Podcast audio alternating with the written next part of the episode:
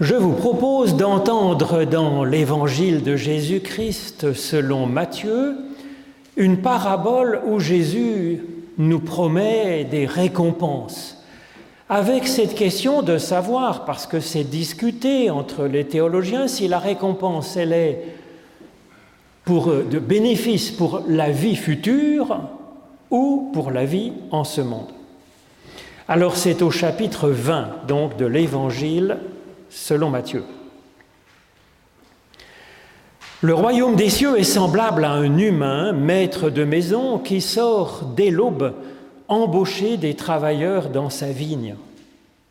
S'entendant avec les ouvriers sur un denier pour la journée, il les envoya dans sa vigne. Puis étant sorti aux environs de la troisième heure, il vit d'autres qui se tenaient sur la place sans travail. Et il leur dit, Allez, vous aussi, dans la vigne, et je vous donnerai ce qui est juste. Et ils partirent.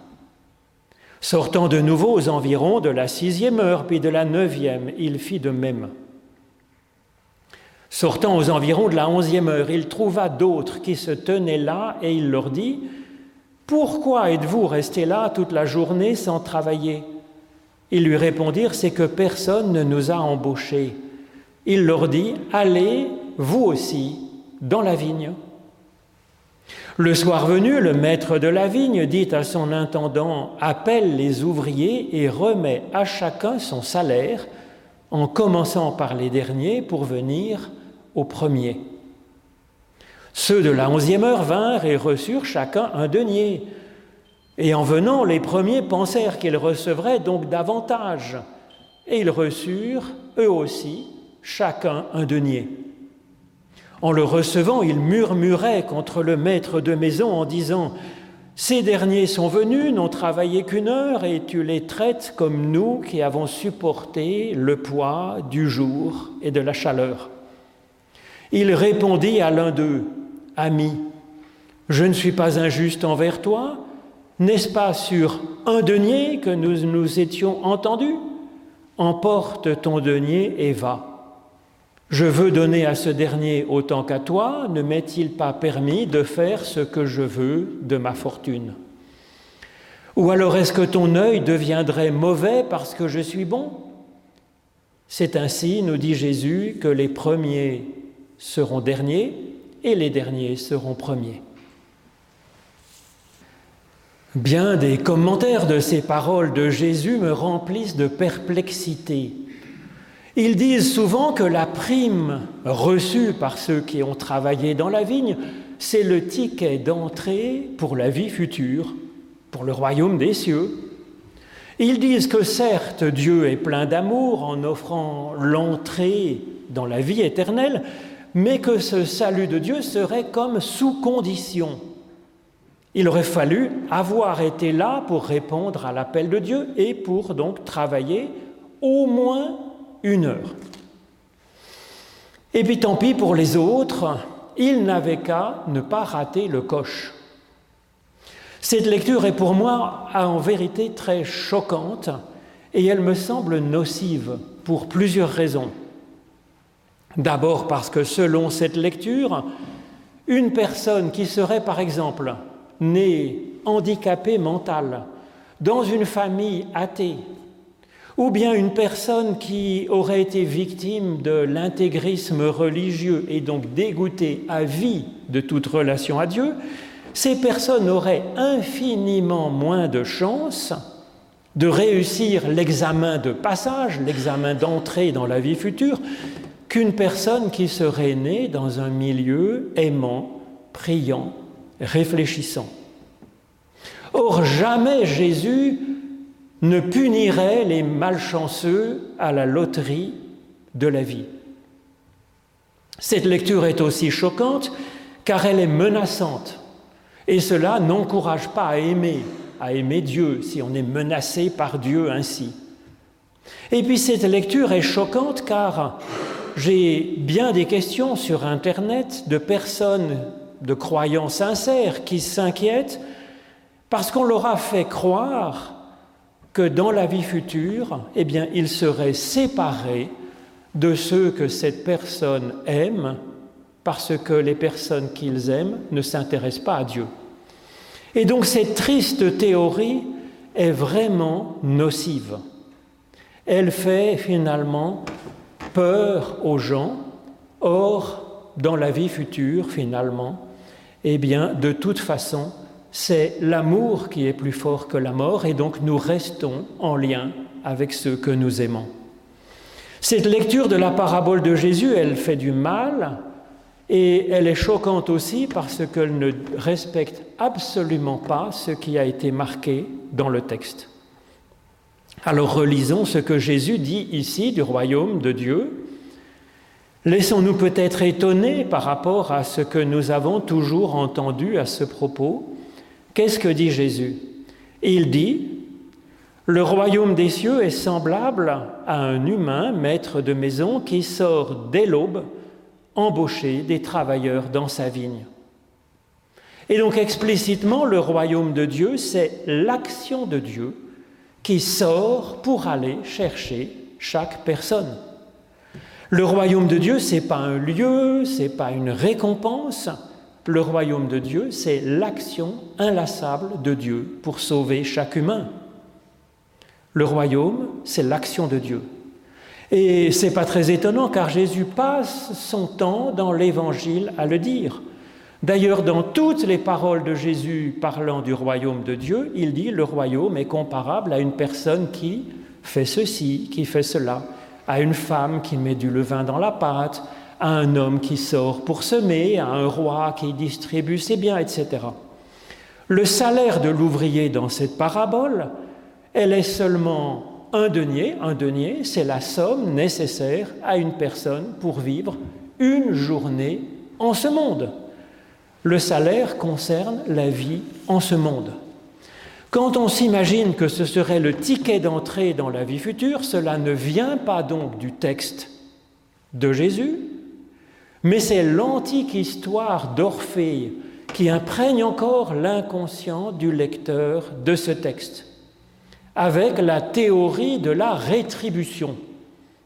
Cette cruelle théorie a été hélas reprise par bien des églises depuis l'Antiquité, car cette théorie est forte et efficace pour euh, dresser les foules. C'est la pédagogie de la carotte et du bâton. Donc elle place la victime de ses prêches devant le choix entre une merveilleuse vie future pleine de bénédictions éternelles ou l'horreur de tortures éternelles pour ceux qui n'auraient pas réussi l'examen de passage. Et donc le fidèle tremblant devant cette rhétorique est alors invité à mieux suivre ce que va leur dire le chef de l'Église, les responsables religieux de bien-être dans le moule. Et donc, ce n'est absolument pas ce que dit Jésus ici. Il dit que le royaume des cieux est l'action inlassable de Dieu pour nous sauver en notre faveur. Dieu sort pour chercher l'humain et l'embaucher dans son équipe. Cette image de Dieu, elle est choquante pour les Grecs, où le service de l'autre est réservé plutôt aux esclaves mais cela reflète bien la conception de Dieu que présente Jésus-Christ par sa vie tout entière, en se faisant par exemple serviteur de ses disciples en lavant leurs pieds. Donc dès l'aube, dès le début de la création, Dieu ne cesse d'être à la recherche de l'humain, encore et encore. Même de la plus perdue des brebis perdues, nous dit Jésus dans une autre parabole, et si Dieu a décidé de chercher chaque personne pour la sauver, faisons confiance à Dieu pour y arriver. Donc voilà ce qu'on appelle le royaume de Dieu. C'est tout simplement Dieu faisant son travail de Dieu. Dieu qui se bouge, qui se rend proche. Dieu qui nous cherche, Dieu qui nous aime et donc qui travaille à sauver chacun de ses enfants. On le voit dans cette parabole, même les grognons, même les jaloux, même ceux qui sont restés dans une logique comptable du salut, même ceux qui se comparent aux autres, comme dans la parabole, et qui ne trouvent pas normal que les autres aient une place comme la leur, Alors pour ce qui est la vie future, faisons confiance à Dieu, c'est son affaire de garder en vie chacun de ses enfants, maintenant et pour plus tard. Alors c'est là le premier point, c'est l'entrée dans cette parabole, c'est la première action de Dieu. Il part nous chercher afin de nous enrichir, nous dit Jésus. Ensuite, c'est vrai que dans cette parabole de Jésus, à chaque fois que Dieu rencontre une personne, il lui donne une mission bien précise, qui est la même à chaque fois d'ailleurs, et cette mission c'est d'entrer dans la vigne, pas plus. Il ne dit rien de plus précis. Entrer dans la vigne, voilà la mission essentielle, la mission première qui nous est donnée. Le reste est libre à chacun. Alors c'était évident pour les auteurs de Jésus et c'était tout aussi évident pour les lecteurs de l'Évangile selon Matthieu qui a été écrit en hébreu pour des lecteurs juifs. Dans la Bible, la vigne du Seigneur, c'est le peuple d'Israël. Et en Christ, cette vigne du Seigneur, elle est étendue à toutes les nations de la terre. Notre mission, elle est donc d'entrer dans ce corps qu'est l'humanité, saisir que nous y avons notre place. Et ensuite, eh bien, il n'y a pas d'autre mission donnée à chaque ouvrier. Chacun fera alors naturellement ce qu'il a à faire dans la vigne selon son propre charisme. C'est de ça dont Dieu a besoin. Mais c'est comme dans un corps, l'œil n'a pas reçu l'ordre de voir et ni l'oreille la, mission d'entendre. Elles font ça spontanément, de bon cœur, si je puis dire. Et c'est ce que nous faisons quand nous sommes effectivement à notre place dans la vigne. Cultiver la vigne, c'est donc cultiver l'humain. Le mot travail trouvé sous de multiples formes dans ce texte, c'est le mot ergon en grec, qui est employé dans la Genèse pour parler de l'œuvre de Dieu, de Dieu travaillant à créer le monde. En ce qui concerne l'humanité, quand Dieu dit créons l'humain à notre image, eh bien c'est à l'humain qu'il s'adresse. Il lui dit, si tu veux, toi, l'humain et moi, Dieu, nous créerons ensemble l'humain qui sera à la fois à notre image, à l'image de Dieu, et à l'image de ce que nous sommes personnellement comme individus particuliers.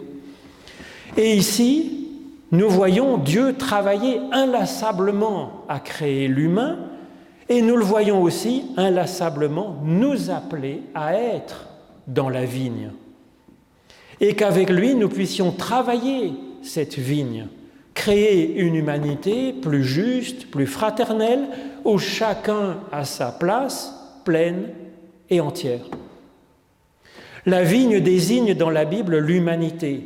Une vigne ne produit de bons fruits que grâce à la belle collaboration entre Dieu, sa bénédiction, son action spirituelle, son action aussi dans le monde. Il ne nous a pas attendu pour euh, que le monde, l'univers soit en évolution. Et puis le travail des humains, les mille et un travaux de la vigne pour qu'elle puisse être en forme et produire en son temps de bons fruits. Des fruits qui réjouissent le cœur de l'homme, comme nous le savons bien. Dieu, lui, il travaille depuis l'aube de la création, nous dit la parabole de Jésus, avant même le premier ray de lumière sur ce monde, sur cet univers. Reste à embaucher les humains, tous, chacun. Vient ensuite dans la parabole une question d'heure et de jour, de l'aube jusqu'à la dernière heure, qui se situe donc entre la onzième heure et la douzième heure, qui était la tombée de la nuit.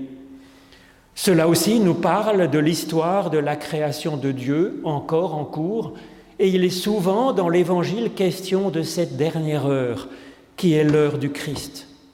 Effectivement, Jésus dit au début de son ministère, Mon heure n'est pas encore venue, Ensuite, il dit, l'heure vient et elle est déjà là. Et enfin, il arrive à dire qu'effectivement, mon heure est venue. L'heure de créer avec Dieu l'humanité telle qu'il l'espère, un peu plus telle qu'il l'espère. Nous sommes donc dans cette dernière heure entre la onzième, la venue du Christ, et la douzième, la fin du monde qui est donc pour dans des milliards d'années. Nous avons la chance d'arriver dans cette dernière heure, celle du Christ, parce que nous sommes les premiers à voir en Christ ce que c'est qu'une humanité accomplie. Aujourd'hui, notre heure est donc venue, celle où Dieu nous supplie d'entrer dans la vigne pour y prendre notre place dans cette vigne qui est aussi notre vigne. Le scientifique et explorateur Théodore Monod faisait remarquer que l'humanité est toute jeune dans l'histoire de l'évolution de l'univers et qu'il est donc normal que notre développement n'en soit qu'à ses premiers balbutiements, que nous soyons encore comme pré-hominiens. C'est vrai, sauf que le temps est vraiment venu de poursuivre notre évolution. Au temps préhistorique, nous étions un prédateur comme l'est un loup dans la steppe ou un lion dans la savane, c'était normal. En quelques centaines de milliers d'années, notre puissance d'action a tellement évolué qu'il devient urgent que nous sortions un petit peu de la prédation, de la barbarie. Alors c'est vrai que dans toutes les cultures et religions, il existe des individus qui ont atteint une certaine stature morale et spirituelle qui nous laisse entrevoir ce que serait qu'un humain plus abouti, une humanité plus éclairée. Alors c'est encourageant. Nous avons à évoluer ainsi tous, chacun, et puis l'humanité vers une humanité améliorée, pacifiée, équilibrée, morale et spirituelle, fraternelle. Alors oui, il y a du boulot à faire. Dieu a un ardent besoin d'ouvriers travaillant dans la vigne. Ce n'est pas une question de vie future, c'est afin que nous vivions tout simplement, que nous vivions en ce monde et que nous soyons heureux maintenant sur cette terre où il y a de la place pour chacune et chacun. C'est à cela que Jésus nous appelle dans cette parabole. Et notre mission en premier lieu, c'est d'entrer dans la vigne, c'est de nous sentir partie prenante de la vigne, la vigne au singulier, prendre conscience que tout se tient dans l'humanité et même que tout se tient dans l'univers. C'est ce que dit à sa façon Victor Hugo, Victor Hugo au XIXe siècle dans Les Misérables. il dit l'irradiation de l'astre profite à la rose, et aucun penseur n'oserait dire que le parfum de l'aubépine est inutile aux constellations. Entrer dans la vigne de Dieu, dans notre vigne, sentir que nous y avons notre place nominative d'enfants bien-aimés, d'héritiers responsables de l'entreprise familiale ou co-héritier du Christ, nous dit Paul, co-créateur de l'humain, ajoute-t-il dans la première lettre aux Corinthiens. Alors encore une fois, ce n'est pas afin d'être digne du salut de Dieu que nous entrons maintenant dans la vigne, c'est l'inverse. Nous y entrons dans la mesure où nous sentons que Dieu nous a déjà préparé notre place et qu'il a besoin de nous maintenant. Entrer dans cette démarche, ça vient progressivement, nous dit Jésus ici. Jésus nous montre que cela commence en sortant un instant de notre petite maison, de notre petite zone de confort, pour aller sur la place, là où déjà des humains se croisent, commercent, discutent prennent des décisions comme sur l'agora d'Athènes ou la place principale de l'Appenzell. C'est sur l'agora que philosophaient aussi Socrate, Platon, Aristote, Diogène, ou les stoïciens, les épicuriens avec qui Paul discute sur l'agora d'Athènes. Sortir, discuter, philosopher, chercher avec d'autres ce que nous pourrions faire de juste et de bon, c'est la première étape, celle d'aller sur la place et de chercher avec d'autres. Vient ensuite cet appel de Dieu qui change tout, ce souffle d'esprit qui nous fait sentir comment nous avons notre place dans cette œuvre de Dieu, Dieu qui travaille à créer une humanité plus évoluée. Notre heure est venue avec cette invitation de Dieu à entrer enfin vraiment dans la vigne. Et puis le bonheur, la joie de faire ce que nous pourrons alors faire ensemble, faire nous avec Dieu. Amen.